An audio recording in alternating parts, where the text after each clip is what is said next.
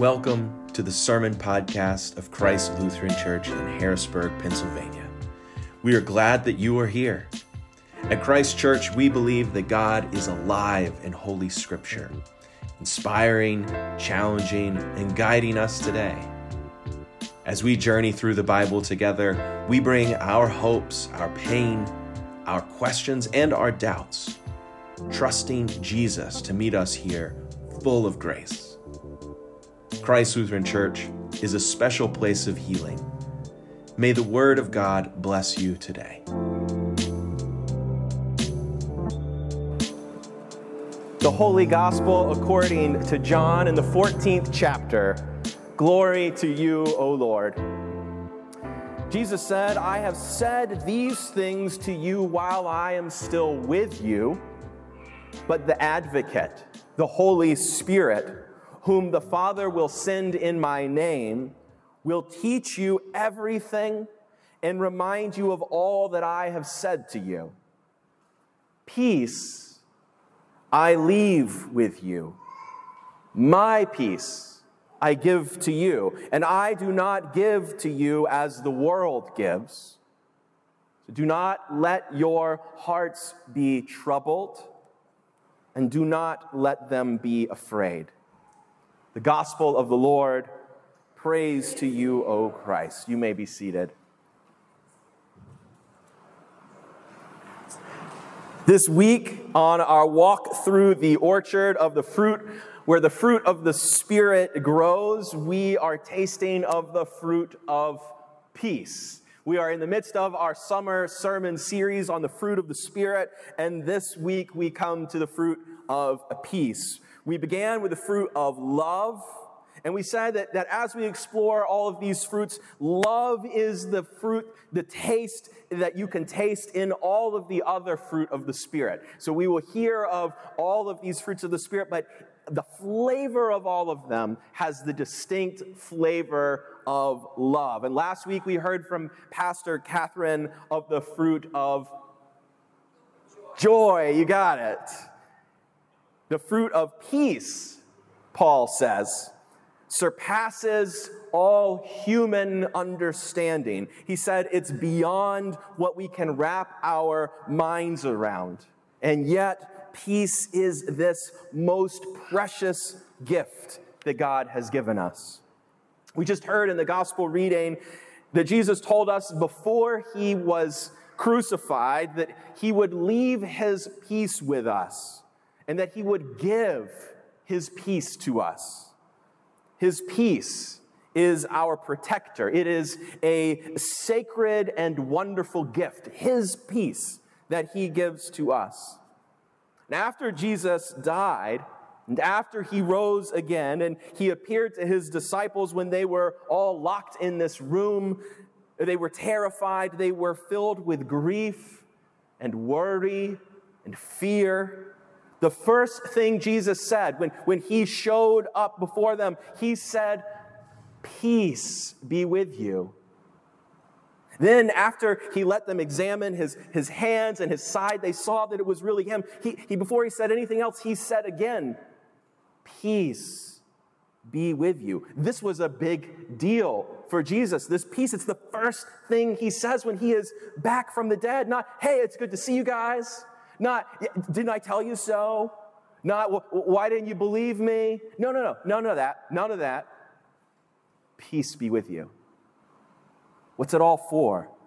Peace be with you. Then Thomas, Thomas was the only disciple who was not there in that room that day. So uh, he didn't believe what had happened. So Jesus showed up to him a little later. Do you know the first thing that he said to Thomas? Peace be with you. You're catching, catching the, the, the routine here. Peace be with you. When Jesus showed up to his worried and grief filled disciples, he spoke peace to them. He blessed them with this gift of peace. And it's the same gift that he wants to bless you with today this sweet fruit of peace. Jesus' gifts turn our worry, whatever we're worried about today, his gift is to give us peace. Jesus' gift of, of peace, it can embrace even grief. We can have grief and still have peace. Jesus transforms despair into hope, and the way that he does that is he gives us peace.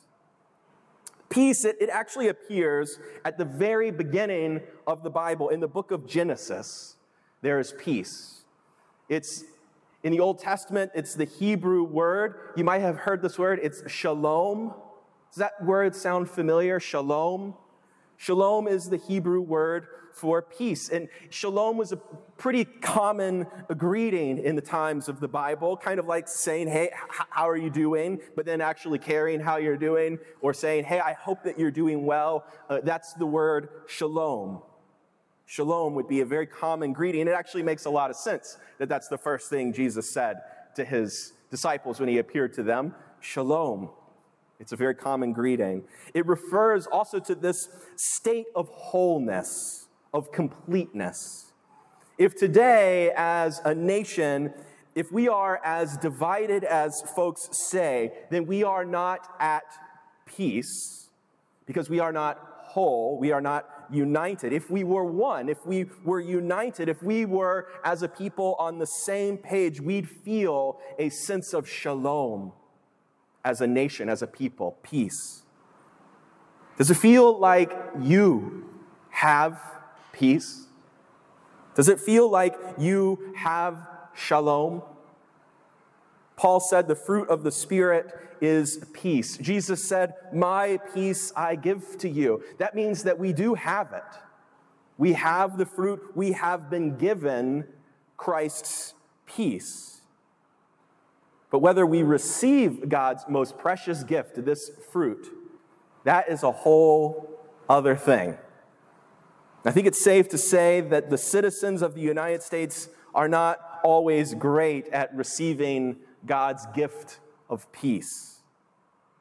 Imagine, if you will, on this warm Christmas in July day, that it's Christmas morning, and that the thing that you have been praying for hoping for, the thing that, that you've been writing on every list, the thing that you've circled in every catalog, the thing that you want, your heart's greatest desire. Imagine that you receive it on Christmas morning, and it is peace. Uh, how many Christmas songs are about peace? How many people say, Oh Lord, we, we just pray for, for world peace? All right, great. You, you asked for it. I just need in, in, internal peace. Okay, good.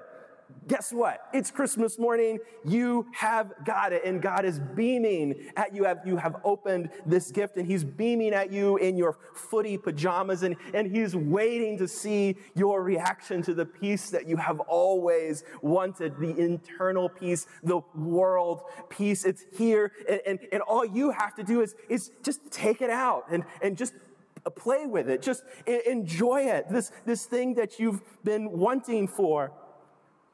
Your friend calls you and, and, and says, Well, what did, you, what did you get for Christmas? Uh, oh, yeah, yeah, I got the same thing. I, I got peace too. It turns out we all got the same gift from God on Christmas morning. What do we do when with that gift of peace? Oh, maybe we, we unwrap it and when we say, oh, oh, yeah, this again. Huh. But you know, I'd, I'd really maybe have an iPhone because then I could get on Facebook and I could post things until they kick me off of Facebook. I'd really rather have that than this peace. Oh, gee, thanks, a piece. But you know what? I'd really rather have a big TV that I can watch news on all day. That's what I'd really rather do today than enjoy this peace that you've given me. Oh, peace. Wow. Oh, thanks, God. No, no, I love it.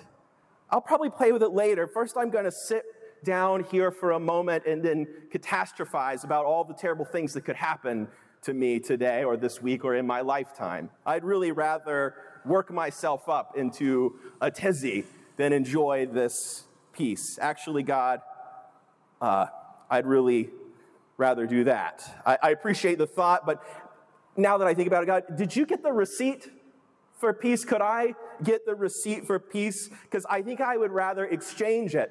Now that I think about it, I'd rather exchange it for worry and guilt and a little bit of shame and outrage, because that's a lot of fun, and frustration and, you know, just general existential despair. I'd rather have that this Christmas. It's ironic, right? It's, it's kind of strange, this thing that we want, and here it is, it has been given to us, and yet we, we don't seem to be able to actually enjoy it. Peace may be our heart's greatest desire and God's very favorite gift to give us, and yet it seems a most challenging gift for us to actually receive. Maybe that's why shalom was the constant greeting in the old days, because people need to be reminded that it was something that they actually want peace. It's something that they can actually have on both a, a personal level, on a community level, on a global level. We could have peace. Shalom can mean the, the absence of war and conflict. It's, it could be something that one might get a Nobel Prize for. Peace, shalom, can also uh, be a more personal or even a communal welfare, well being, quiet, to have tranquility, to have contentment.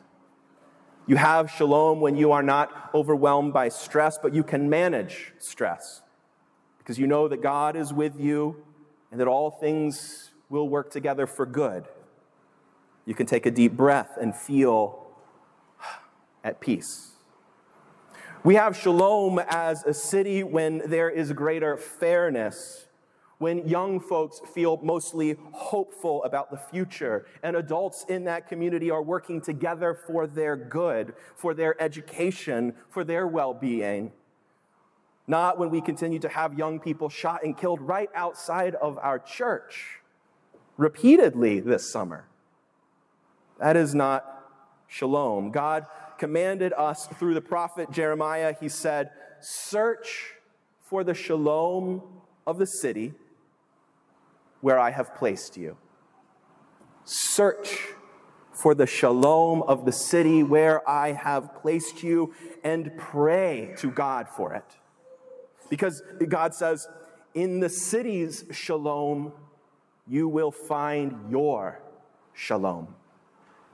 Seek the welfare, the well being, the peace, the shalom of the city where you are. And pray for it. For where the city has peace, well being, you will find your own. Uh, that's one of God's commands through the prophet Jeremiah in the book of Jeremiah, all the way back in the Old Testament. It's always been there. Thinking about all that stands in the way of peace it sometimes can get me to worrying. Do you ever get to worrying about all the obstacles to peace, whether they're obstacles in my own life, of my own creation, or just listing out all the things that, I, that I'm worried about that are going on in the world? Uh, just thinking about those things can stand in the way of peace. There's so much hurt, there's so much violence. How can we face the struggles in our community and even in our own lives but also have peace. Jesus invites us to peaceful discipleship, to face those challenges, but with peace. He, he invites us to see and to engage with those things, but, but not with anxiety or worry. Paul, who wrote of out all of those fruits of the Spirit, he wrote in another letter to the Philippians and he said, The Lord is near. That alone should give us peace. But the Lord is near. Do not worry about anything, but in everything by prayer and supplication with thanksgiving. Let your requests be made known to God, and the peace of God, which surpasses all understanding, will guard your hearts and your minds in Christ Jesus.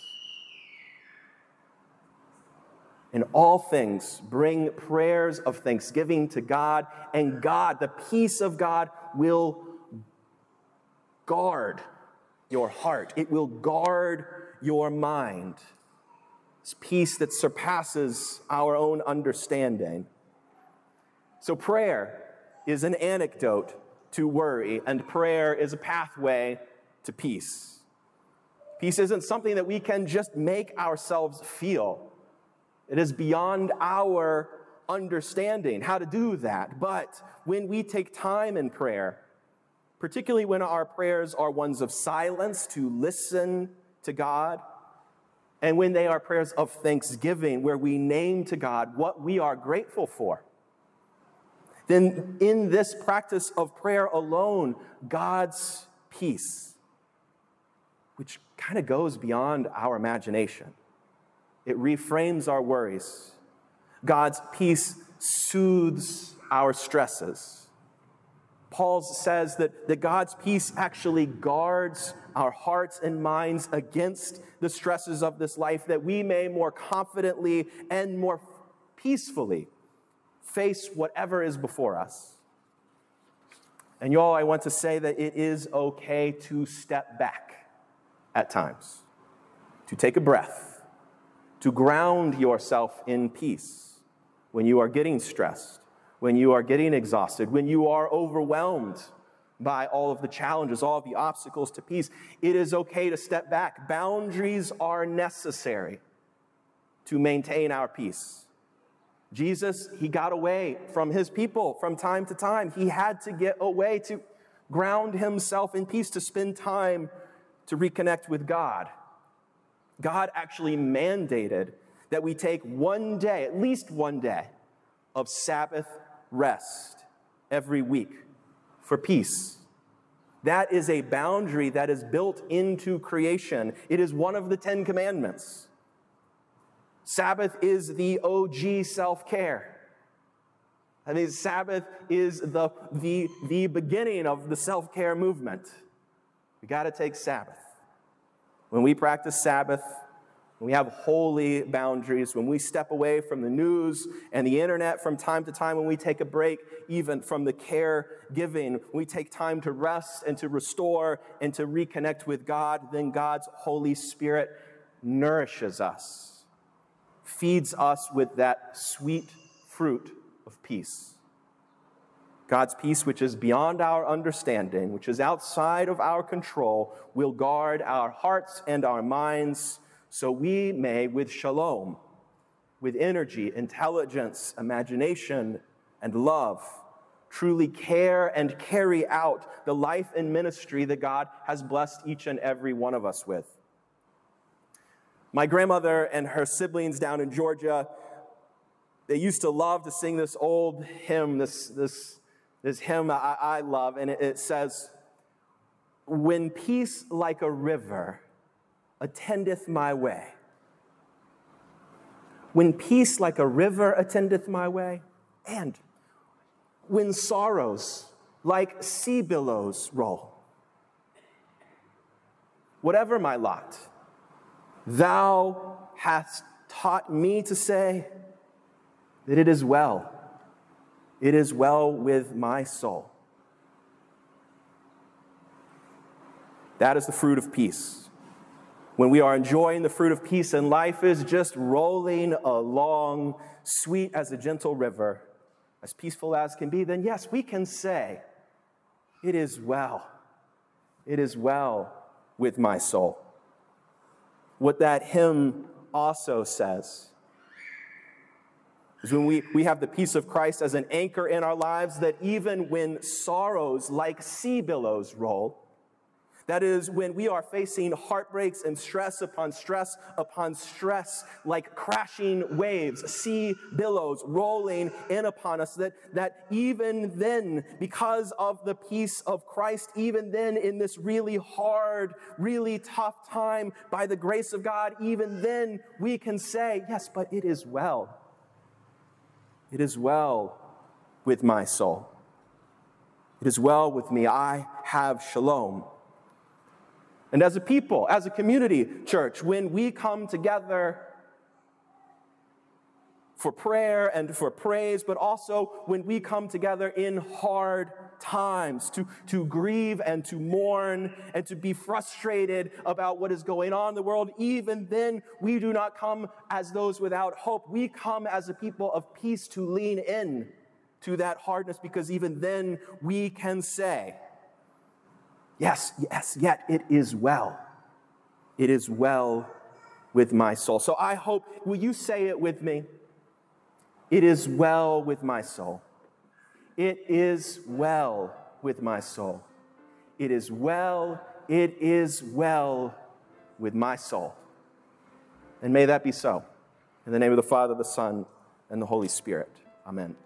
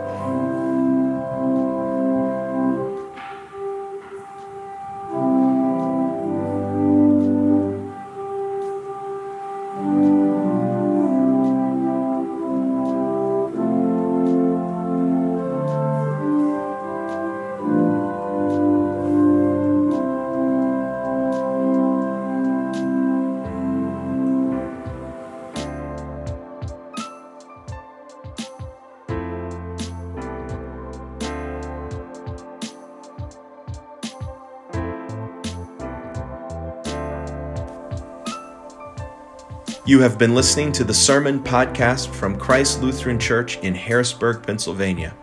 We are honored you joined us.